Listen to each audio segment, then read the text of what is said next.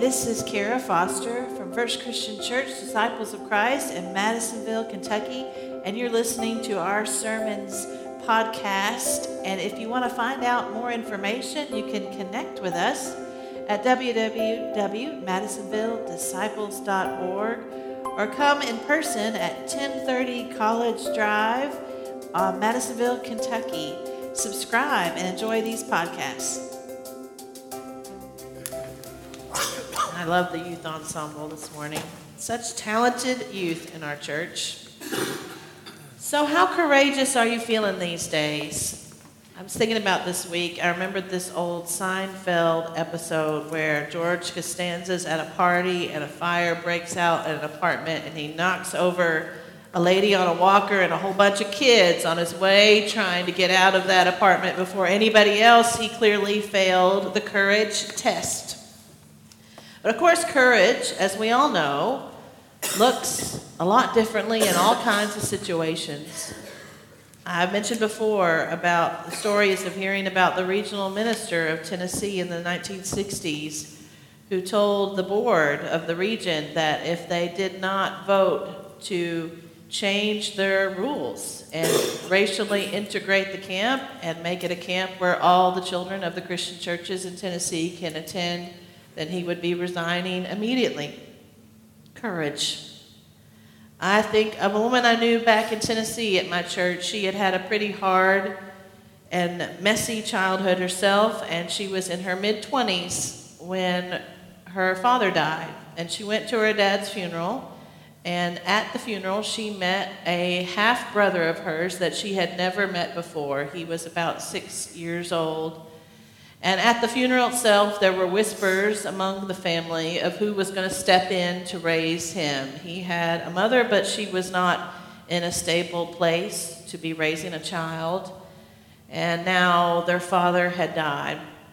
And she said, You'll be coming home with me. She changed the course of her entire life, mid 20s, no children yet, became a mother, and raised her brother courage. And today I want to talk about Rahab from the book of Joshua. She too was courageous. She was a Canaanite woman whose house was on the wall of the city.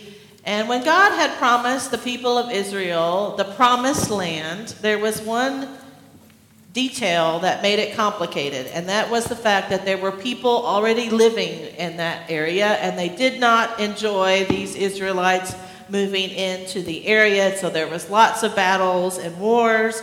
And Joshua, who at this point is leading the people, he sends some spies to go look on the city of Jericho to get a heads up for the battle. And during that time, Rahab decides to protect these men who were not her people. And I'm going to read in Joshua chapter 2, beginning in verse 1 today. It's quite a long story, but I want you to hear the whole thing. So I invite you to follow along with me. Then Joshua, son of Nun, sent two men secretly from Shittim as spies, saying, Go view the land, especially Jericho. So they went and entered the house of a prostitute whose name was Rahab and spent the night there. The king of Jericho was told, Some Israelites have come here tonight to search out the land. Then the king of Jericho sent orders to Rahab Bring out the men who've come to you who entered your house, for they have come only to search out the land. But the woman took the two men and hid them. Then she said, True, the men came to me, but I did not know where they came from.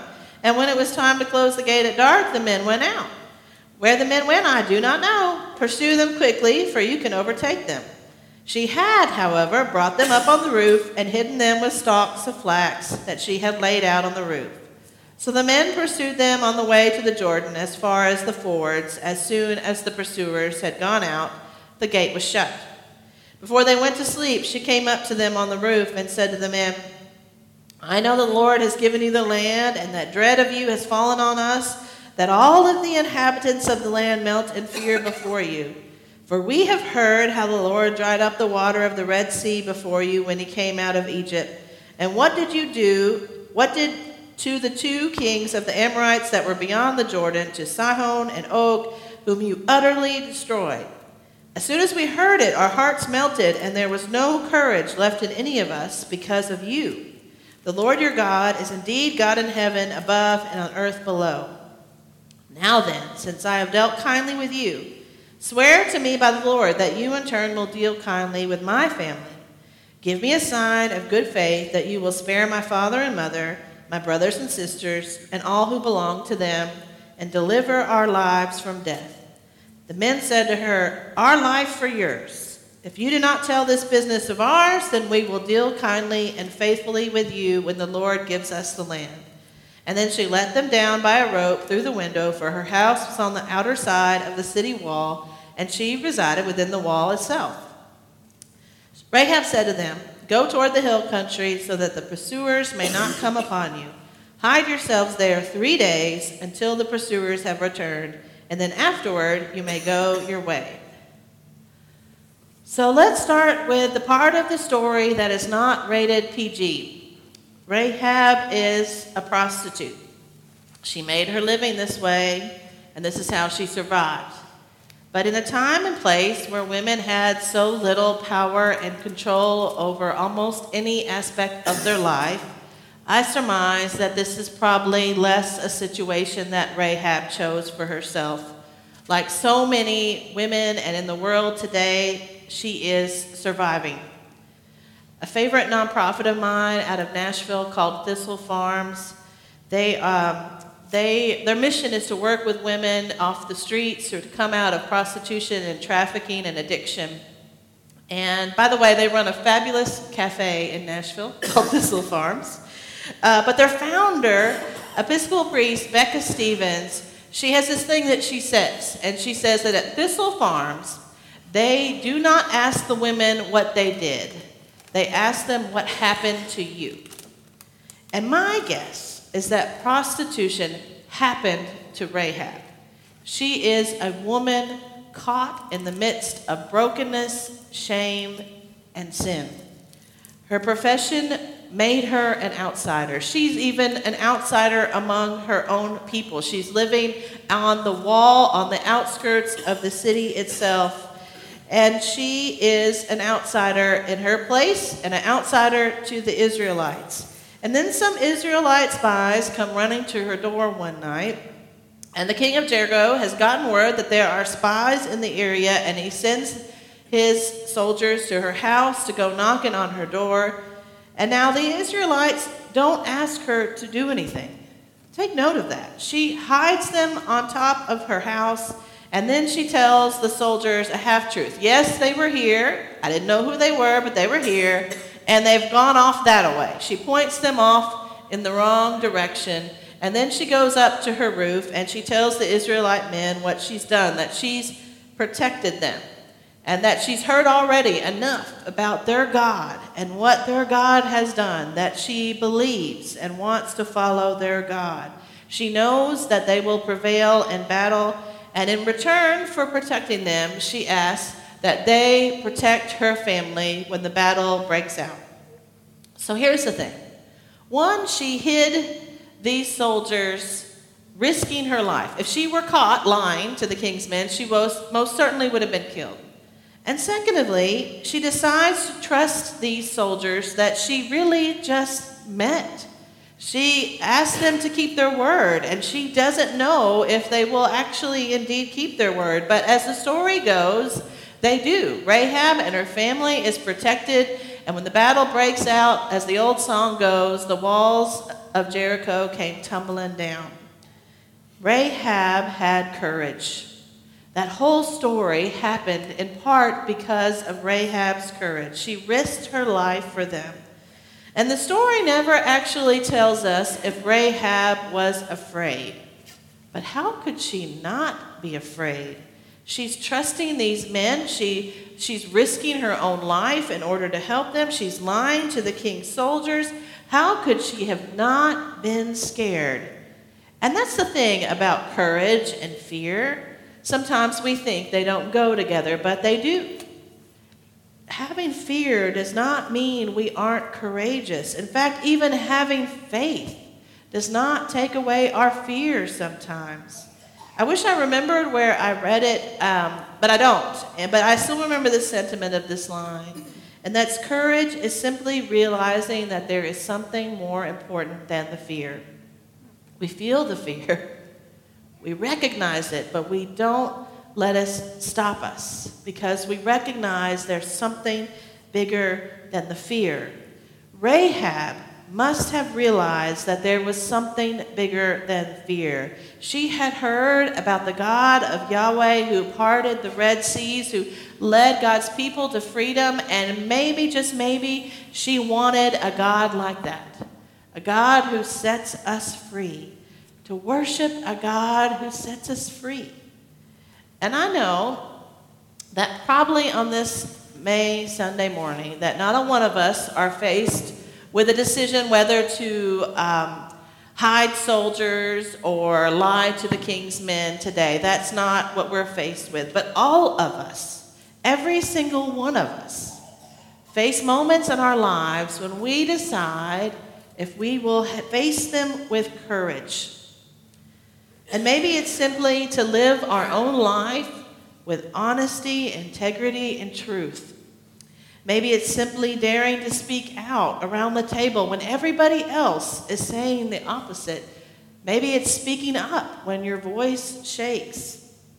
To face that really hard mountain in front of us, that mountain that we like to pretend is not there. Maybe it's a hard conversation or a hard situation you've been trying to avoid. But the truth is, the more you try to pretend it's not there, that mountain somehow just gets bigger and bigger and bigger. To quote Ted Lasso, the wisdom of Ted Lasso, he says, taking on a challenge is a lot like riding a horse. If you're comfortable while doing it, you're probably doing it wrong. to face the mountain in front of us, it takes courage.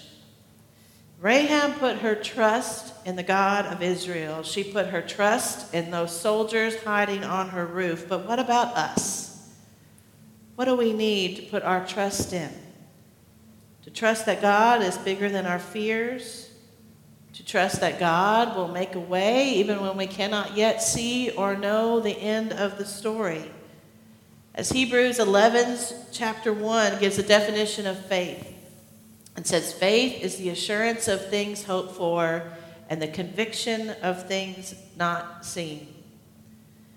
And I've spoken about her before, but I remember Brooke from who I knew as a seminarian, and Brooke was born with a genetic condition that impacted a lot of her internal organs, and it especially impacted her heart.